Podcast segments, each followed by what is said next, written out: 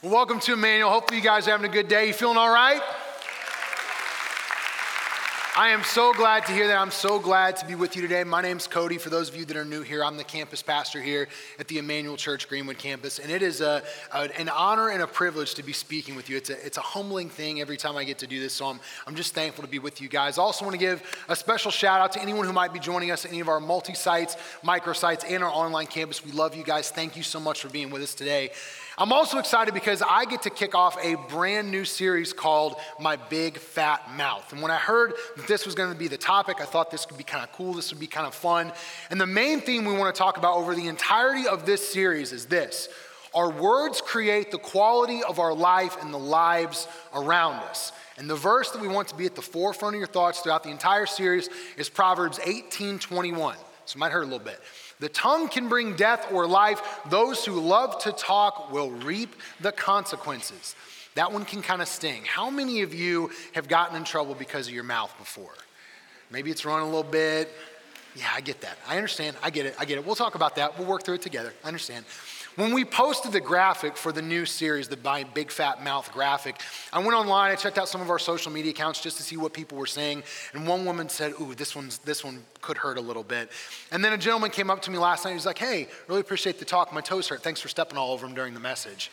I was like, Sorry, man apologize about that. But just to let you know, it's gonna it might be a little hard for some of you, but as I said before, it's all good. We're gonna work through it together. I've got some things I gotta work on myself, as I'll talk to you about in a minute. But your tongue does create life or death. You can either use your mouth to build people up, to tear them down, to encourage people or discourage people, or to use your influence for Christ or to squander it. And this week, I have the privilege of talking to you about this. We're going to talk about what it looks like when we complain. Do I have any complainers with us today? Any complainers online, multi sites, microsites, maybe a little bit? I got a little proud when I was putting together this talk because I was thinking, you know, I, am a pretty laid back guy. You know, I don't get too riled up about things. I'm pretty easygoing. It might be pretty hard for me to come up with, with things that I complain about. And then I talked to my wife.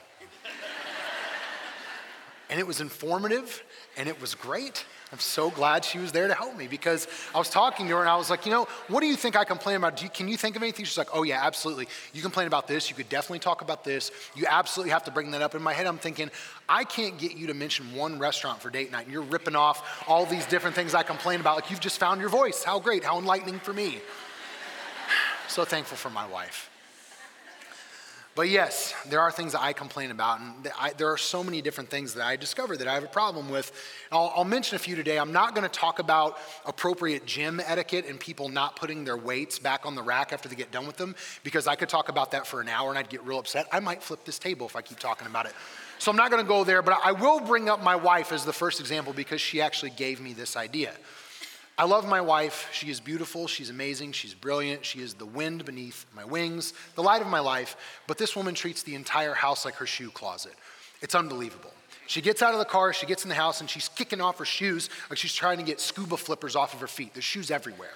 Everywhere. I can't explain this enough. I'm losing it right now. I gotta, I gotta stay composed.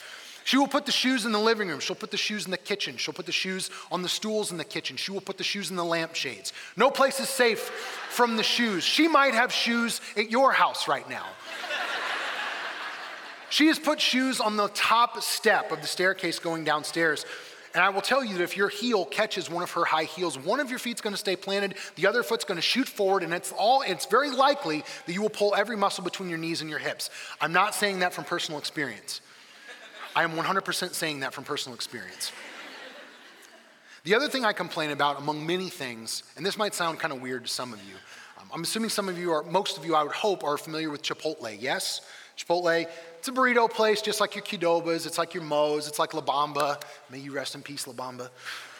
But Chipotle has been my favorite. A lot of people get Starbucks gift cards at Christmas. I get Chipotle cards. I love it so much. And what I want to talk about today is the unequal guacamole distribution at Chipotle. It's a problem facing this country. It's a very serious threat, and I think we need to discuss it. And my problem with it is this. So you go through the line, you get to the point where you get to the guacamole, and they pull it out of the, the guacamole trough with the spoon. And a lot of times they'll just slop it on your burrito bowl. I'm a burrito bowl guy, I've been converted from the burrito. So they slop the guacamole on. There's a big mountain of life giving avocado guacamole. It's delicious. And then you eat it like a wild animal because it's amazing and you're hungry. That's how it should happen. Doesn't happen like that all the time. Sometimes what happens is what I call the double tap tank tank. And the double tap tank tank is this. So you go through the line, you get your toppings, you get everything together, and they lift the guacamole out of the trough. They show it to you what your guacamole could be, what it should be, and then they will lower it back towards the trough, and then you hear this sound tank tank with the spoon.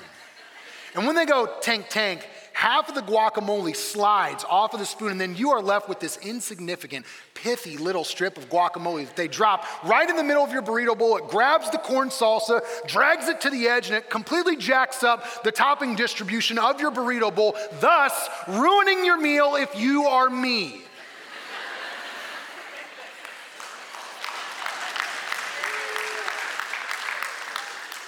I shouldn't be giving this talk, I should be receiving it. So, all that to say is my blood pressure comes down. All that to say that I've got this problem as well. It's not just you, we all do it. This is something we've been doing for a long time, no matter the developmental level, no matter the age level. We all complain. Think about when you were kids, think about when we were kids. We complained about going to bed too early. I don't want to go to bed right now. I didn't get to watch enough of this show. You didn't let me finish my video game. I'm on the phone with this person. Why do I have to go to bed right now? We complain about having to put our stuff away. Mom, why are you making me do this? I'm just gonna get it out in an hour. I know it looks like a disaster. It's all good. I'll pick it up in a month. Why are you making me put all this stuff away? We complained when we were teenagers. Some of you did. I did a lot when I was a teenager. We complained about our teachers, especially that first day of class when we would get the schedule and you'd see who you'd have. You'd be like, algebra, dang, gone it. So you'd have to go to the counseling office. You have to say, hey, look, um, I know this teacher. We're not going to get along. We're not going to mesh very well. So, what I need you to do, please, could you just rearrange my entire schedule? I'm sure it will only affect me, it won't affect anybody else. So, if you could just arrange this, put me in the class with all my buddies and the girl that I'm kind of digging right now, I would really appreciate that. Thank you. And then the counselor would not do it because you're not the center of the universe, and you'd complain, you'd throw up your hands, you'd get mad at your friends. I'd be like, man, why can't they just change this for me? You complain about the homework, the sheer volume of homework, the amount of homework, how it always seems to fall in the one three week span of the calendar at the end of each semester. Like you've got final presentations, final projects, group work, extra credit, the final exams you got to study for. And if you're like me, an expert procrastinator, you are not in a good spot at the end of the semester. So I complained about that a lot. And then we get to adulthood. So excited to talk about this. We get to adulthood and we complain about so many things. We do complain about traffic, and at this church, for whatever reason, we complain about the roundabout a lot. I'm going to give us a little bit of grace because as Southsiders, this is a relatively new phenomenon for us. We're going to get better. I think we're going to improve. I think we'll improve on how to use the roundabout. What I want to complain about with traffic is people not using their turn signal. I'd like to complain about that a little bit. I don't know if any of you are feeling me on this. I do have one question for those of you who drive and don't use the turn signal. My question is simply this What's wrong with you? what is your problem? Why don't you use this? It's a three inch decision. You're 10 or 2, move your hand three inches, up, down, left, right, save a life. use the turn signal, please. We complain about the weather, and if you live in Indiana, this is your safe haven because people complain about the weather here 52 weeks a year. It's the perfect place for you if you love to complain because it's a socially accepted thing to complain about the weather in this state. Because when it's, comp- when it's cold, we complain we want it to be hot. And then when it's hot, it's too humid. And then when it's too humid, you want it to be a little bit cooler. And then when it's a little bit cooler, you get a sinus infection, you get irritated, you move to Florida, and you think, oh, I missed the seasons.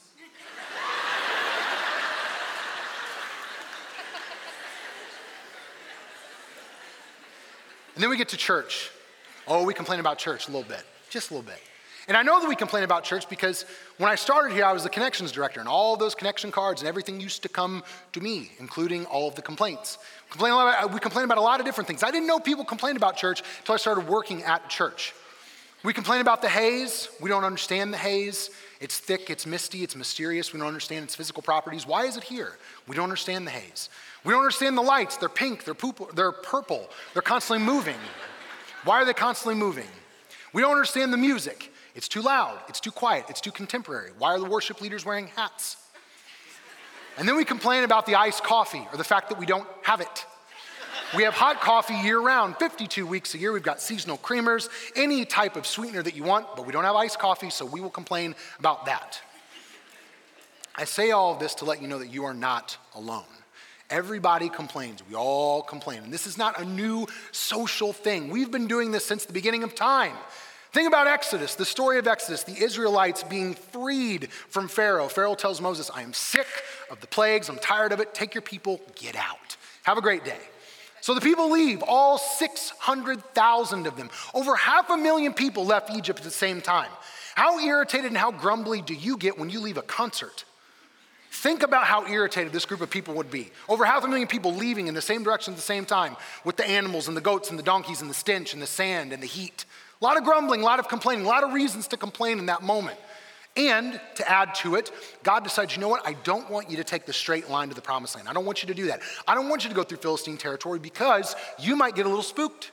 You might get engaged in a battle, and then that might scare you. You might turn around and go back to Egypt, so I don't want you to do that. Instead, Moses, here's what I want you to do I want you to redirect 600,000 people, and I want you to have them go through the wilderness towards the Red Sea on the way to the promised land.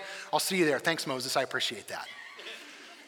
How irritated do you get when you're on a family trip, for example, and a road's closed and you got to do a change in direction? Anybody get irritated about that? A little bit? I do. And then, icing on top of the cake, Pharaoh changes his mind, realizes, you know what? I don't want all of these Israelites to be free. I would like them back. So I'm going to load up 600 of the best chariots money can buy in Egypt, and then I'm going to fill them with the best soldiers and charioteers I have. I'm going to give them whips, bows, arrows, spears, and then I'm going to get all of the other chariots that I can find in Egypt, and we're going to ride these people down. And if they don't want to come back, well, I guess they'll just die in the wilderness today. It was at this point that the Israelites flipped their collective baskets. They'd had it, they were over it completely all the way over this situation. And that's when the complaining truly amped up. And I'm going to read you this passage from Exodus. And when I read this, I hear three things I hear a lot of anger, I hear a lot of panic, but the thing I probably hear the most is sarcasm. Let's check this out. So the Israelites go to God first, they cry out to God, and then they go to Moses and they say, Why did you bring us out here to die in the wilderness? Weren't there enough graves for us in Egypt? Do you hear the sarcasm there? A lot of sarcasm. What have you done to us? Why did you make us leave Egypt? Here's the I told you so part. Didn't we tell you that this would happen while we were still in Egypt? We said, Leave us alone. Let us be slaves to the Egyptians. It is better to be a slave in Egypt than to be a corpse in the wilderness. That last line is just soaked, dripping with sarcasm. So much sarcasm.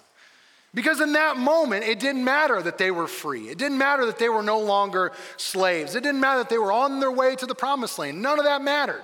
The only thing that mattered was we're complaining, we're irritated. This is not the way that we want to do things. And this gets us to the question of, of why we complain. Why do we complain as human beings? There have been a lot of, there's been a lot of research done, a lot of studies done psychologically, scientifically, Psychology Today put out a study and they, they did an investigation on why people complain. They came up with a few reasons. We'll go through some of them right now. One is that it relieves stress. Complaining relieves stress. This idea of getting things off your chest. Man, I really got to get this off my chest. You want to go to coffee? I got to get this off my chest. Can, can you come listen to me for a little bit? The only problem about this idea is that when you're getting things off of your chest, more often than not, you're not giving it to somebody who is equipped to receive it. So most of the time, you're not taking it to a counselor, you're not taking it to a therapist, you're taking it to your brother, your sister, your mom, your dad, your friend, your buddy, son or daughter. And so you load up your dump truck with all your stuff, with all your trash, all your junk. Instead of taking it to the dump site where it can be disposed of in an efficient, clean manner, you're taking it to your friend's house and dumping it on the front lawn and saying, Thanks for the coffee, and you drive away. They're not equipped to know what to do with it. Now you've just got all their junk on their front lawn. They don't know how to deal with it. Relieve stress. Second point, we can't solve a problem. Can't solve a problem. It doesn't matter when we get the present for our kids at Christmas and it's our turn to put them away. It doesn't matter that we don't know how to do it. It doesn't matter that we're not very handy.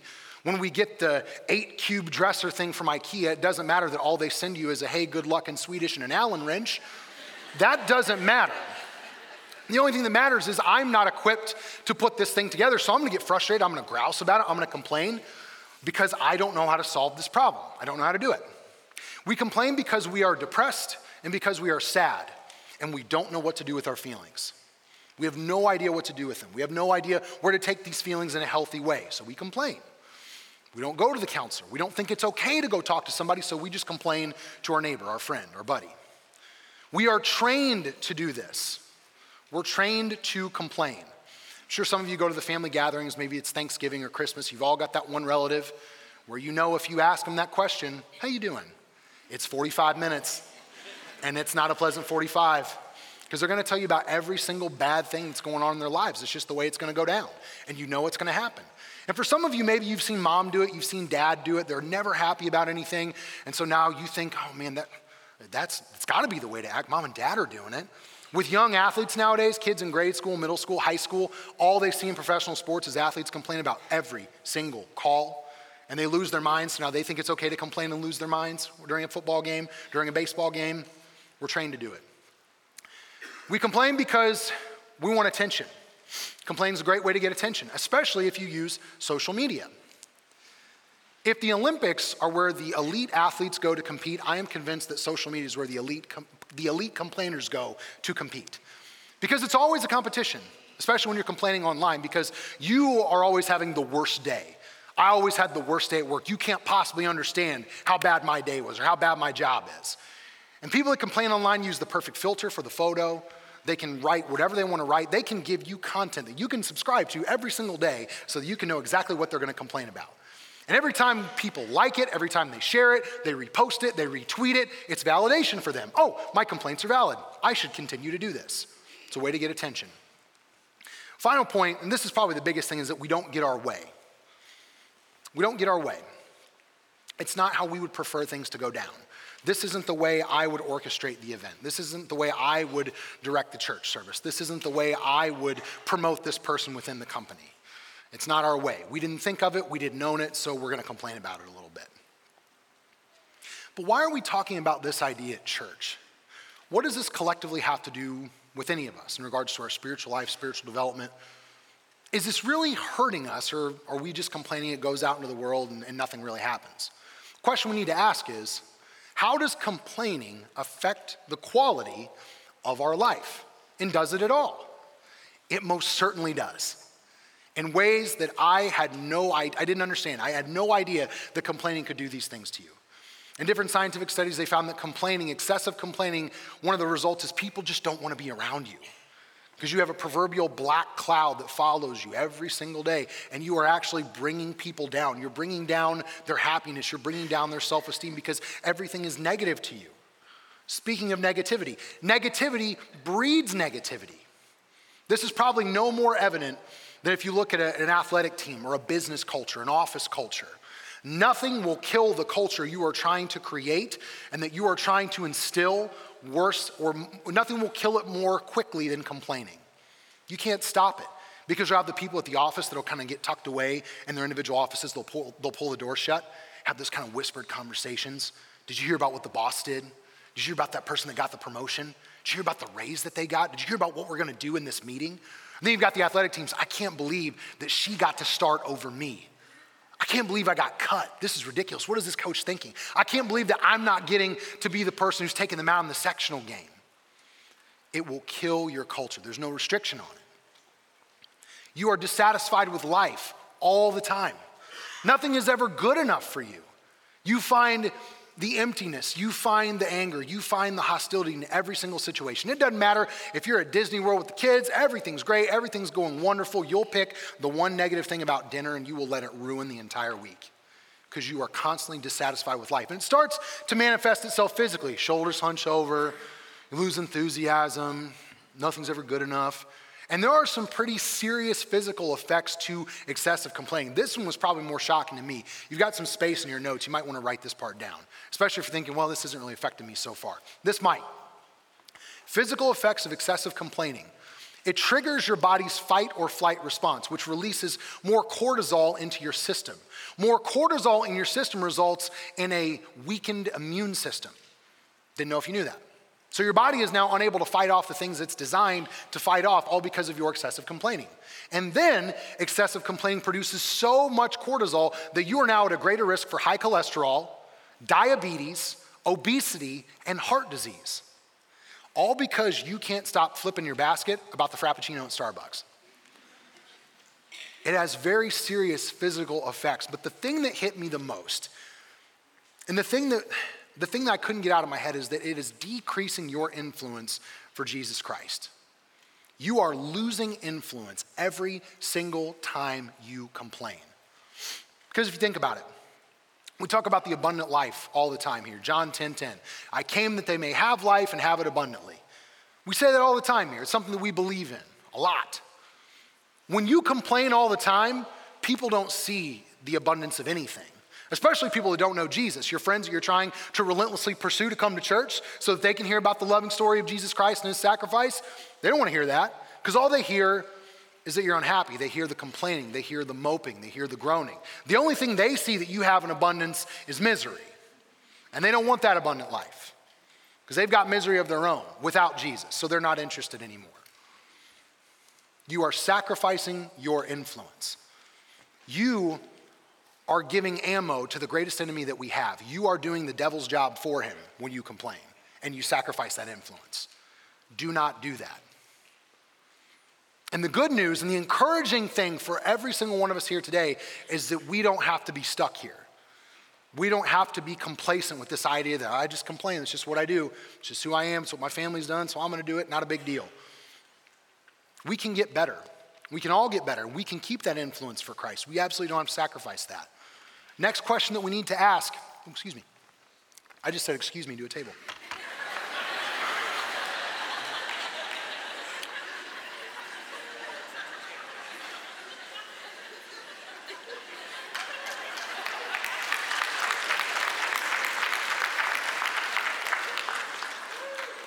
If I apologize to it, I'm going to walk off stage.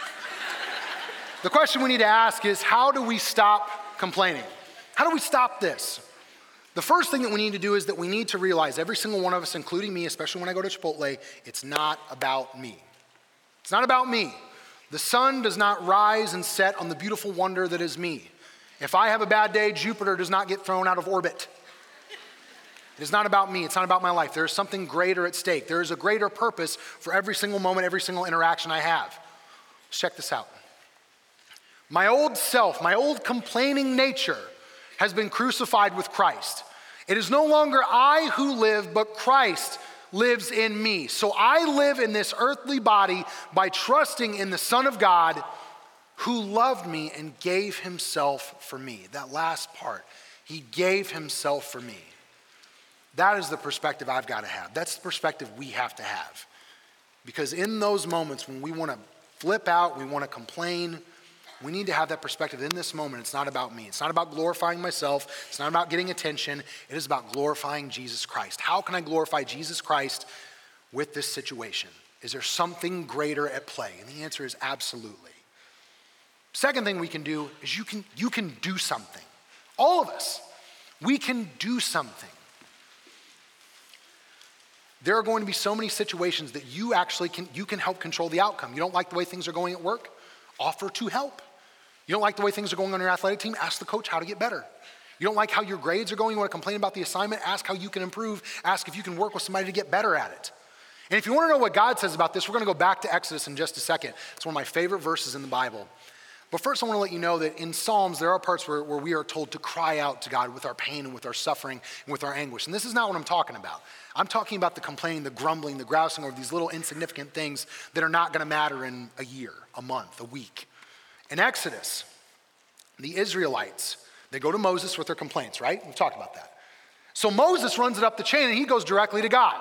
This is what they're saying to me. What do I do? This is God's response. Then the Lord said to Moses, Why are you crying out to me? Tell the people to get moving. Tell the people to get moving. Do something. Because God in this situation knows exactly what he's going to do. He knows exactly what he's going to do at the Red Sea. I know exactly how I'm going to use my people. I know exactly how I'm going to use your irritation. I know exactly how I'm going to use Pharaoh and harden his heart. He is going to chase you down. And through all of this, I know exactly how I'm going to use the situation. So, what I don't need from you right now is the back and forth. I don't need that because I know how this works out. What I need from you right now is a little bit of trust. I need you to break camp and I need you to move forward. Can we do that? And they go. We can do something. Jim Rohn says this if you don't like how things are, change it. You are not a tree. You are not rooted into every situation that you are engaged in. You can do something about it sometimes. Now, there are times when you can't do anything about it, and then we need to go to point three, which means you need to change the way that you think about it. And we all have the power to do this. I do, you do, all of us. We can all change our perception, keeping that Christ focused perspective. Think about Paul. Philippians 1:14. Paul probably didn't want to be in prison. Probably not the place where he felt he could have the greatest influence at this particular time in his life. But he found himself in prison for sharing the good news. But Paul changed his perspective on the situation, and the result was pretty fantastic. Paul says, And because of my imprisonment, because I'm in this current situation that I don't want to be in, most of the believers here have gained confidence and boldly speak God's message without fear. So Paul made the best of this situation. Yes, I'm in prison, not where I want to be. I don't prefer to be here. This is not my way. But while I'm here, I'm going to interact with people that I would otherwise never get to interact with. And while I'm here, I'm going to share God's message. I'm going to share the good news. I'm going to talk about the sacrifice that Christ made for each and every single one of us so that in the event that these people, these prisoners, get to interact with new prisoners or new people outside the scope of this moment, now they can share this message. Not only just share it, but they can do it boldly, with confidence, and without fear. All because of a little bit of a mindset shift. It's incredible. What's even more incredible is that we have people in this church right now who are living out these principles of Paul. I don't know if you're aware of this. We have four women. I hope you're watching right now. We have four women at the Theodora House right now. It's one of our microsites, part of the work release program. So you're familiar with this. The path is you've got jail and incarceration, you've got the work release stage, and then you've got full release. These ladies are in the work release stage right now at the Theodora House. And four of these women stepped up and said, I want to serve, I want to help. And so since June 16th, they've been full fledged impact team members. They got the shirts, they've got the lanyards, they are part of our team now. They help set up and create the environment.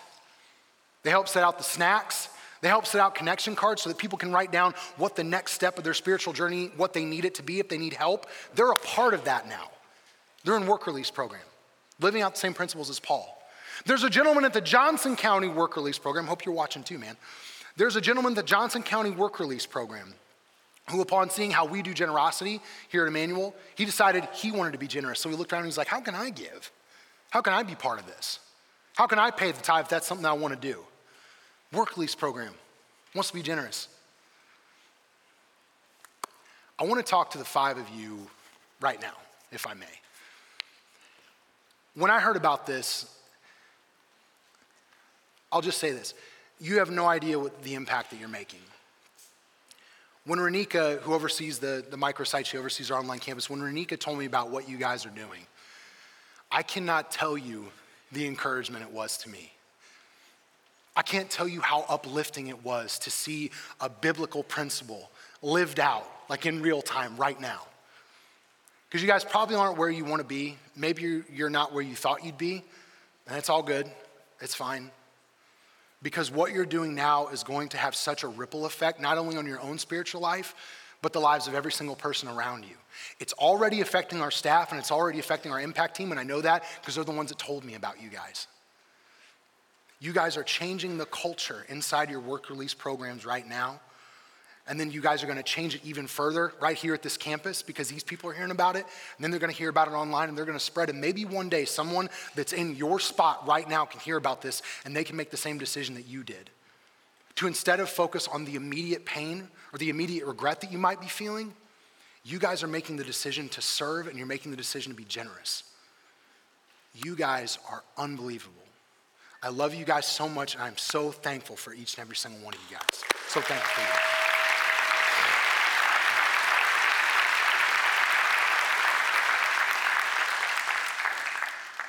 Which brings us to our last point, point four.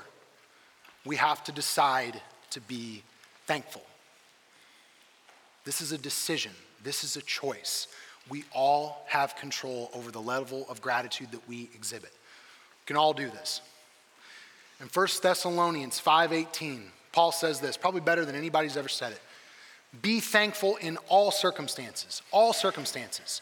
Good, bad, work release, full release, your kid's in the office at school all the time. Your kid is making honor roll every semester.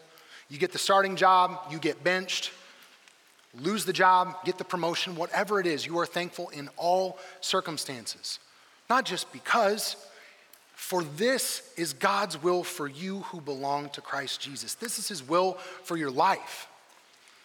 And even more importantly, I don't think there's any better way to protect your influence for Christ than by exhibiting gratitude and by being thankful. Here's why it's so countercultural. Because in society today, it's not normal to be thankful. It's not normal to be thankful for all, for all that God has given you, all that He has blessed you with. We are taught to want more, to want new, to want it now, to want what we don't have. This is what we're taught. We see this all the time.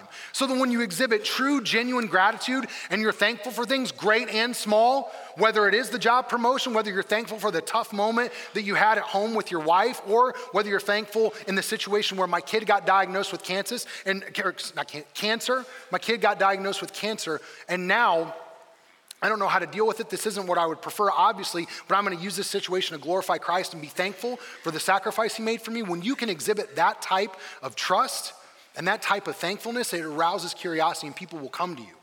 Maybe not hundreds of people, it might just be one person, but they will come to you and they will ask, How are you able to be so thankful in this spot? And you can tell them without hesitation, with boldness and confidence, just like the others that were in prison with Paul, that you know your purpose you are not going to let immediate inconveniences distract you and derail you from your eternal mission because you know why you're here. You know what the purpose is for your life. Question that we need to ask as we leave today What will you do? What will I do to stop complaining?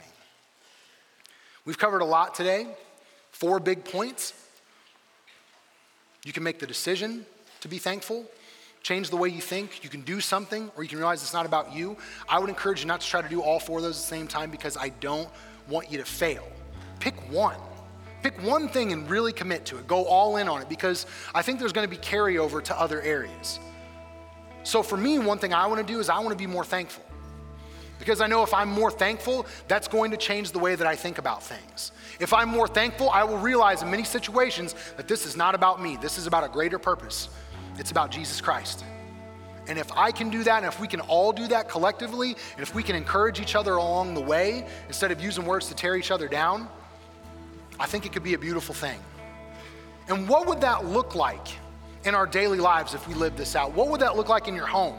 Instead of doing what I do sometimes and complain about the wife's shoes everywhere, why don't I try to build her up and encourage her and be thankful that she's such an amazing woman and such an amazing mom? And she does so many incredible things every single day that I should be thankful for. What if we were more thankful for our kids? Instead of pointing out every single thing they don't do, we were thankful for all the amazing things that they do every single day. What if we lived this out at work? Instead of constantly complaining about the boss or the decision that they made, we try to support them. We try to see how we can make the situation better. What would this look like at church if we all decided to be a little bit more thankful, if we decided to be a little bit more involved. And we decided to see how we could support one another and build each other up and stop complaining. I think it would be pretty amazing. And for some of you today, as you're expressing gratitude, I would encourage you to express a little bit of gratitude and maybe think about it this way. Think about the sacrifice that was made for you because you were paid for at a significant cost. Jesus Christ died for each and every single one of us. He died for you, He died for me, died for my dad, my brothers, everyone.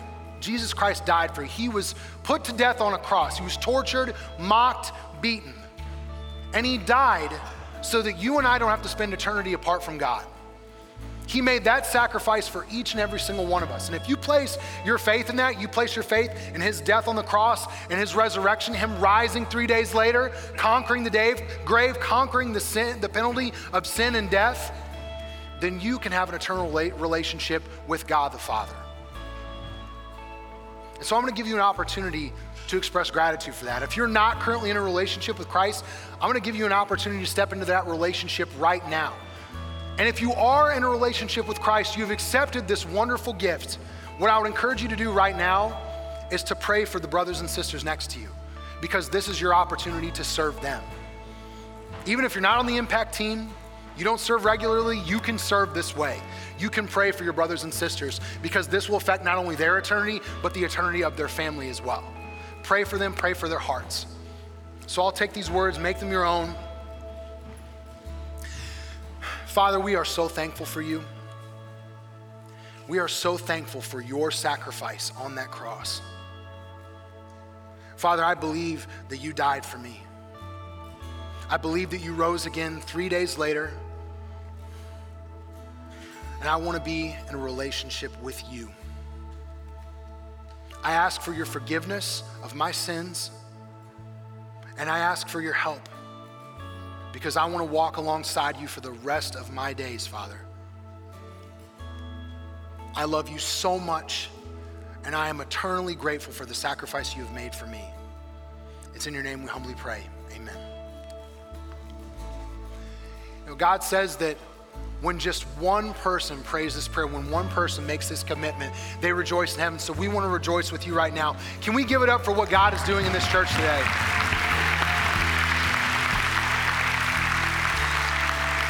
And look, if you prayed this prayer, if you prayed this prayer online, we are so excited for you. Please go back to the new believers tables, pick up a new believer, New Testament. We want to walk, walk alongside you. This is a great way for you to get plugged in to Scripture so you can learn even more about who Jesus Christ was, learn so much about the beginning steps of your spiritual journey. Leave us a comment online. We will send you a copy of the new believers, New Testament. We're so happy. We're so thankful for you. Can we give it up for what God's doing today?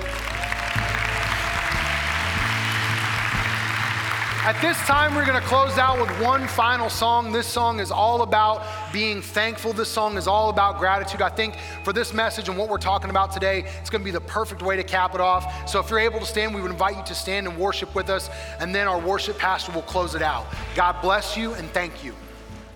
Can we give it up for Pastor Cody for such an encouraging, powerful message? Thank you, Cody. Well, like he said, we're going to sing a new song right now. It's called Grateful, and it just really speaks to everything that he just told us about, about being thankful for who God is and for what he's done uh, for each and every single one of us in this room. So I want to teach you the chorus, and then I want you to sing it with me, and then we're all going to sing it together. Does that sound good? Can we do that? All right. I give thanks for all you have done. And I will sing of your mercy and your love. Your love is unfailing. Lord, I am grateful. You guys think you can sing that with me? Can you do it? All right, let's sing it. I give thanks for all you have done. And I will sing of your mercy and your love. Your love is unfailing. Lord, I am grateful. All right, let's put those hands together. Come on. Like this. Let's all sing.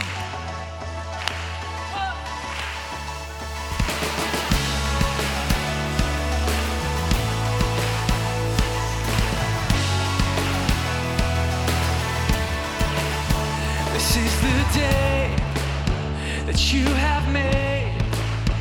Whatever comes, I won't complain. All my hope is in your name. And now your joy awaits my praise. Here's that chorus, let's sing. I give thanks for all you have done. And I will sing of your mercy and your love. Your love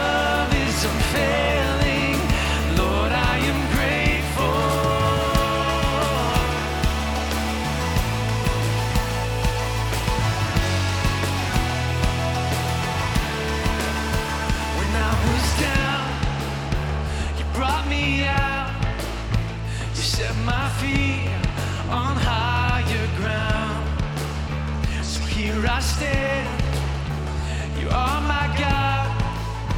Your faithfulness, my solid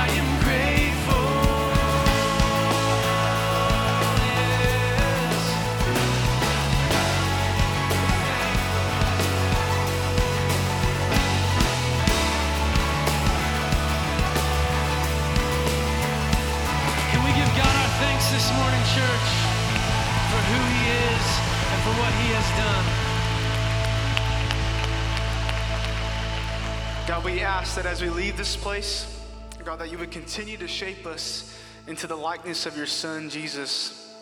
God, may we leave and go out into this world in a posture of thankfulness and gratitude for who you are and what you've done for us. God, we love you. We praise in Jesus' name. Amen. Thanks for joining us. We'll see you next weekend. Bring a friend.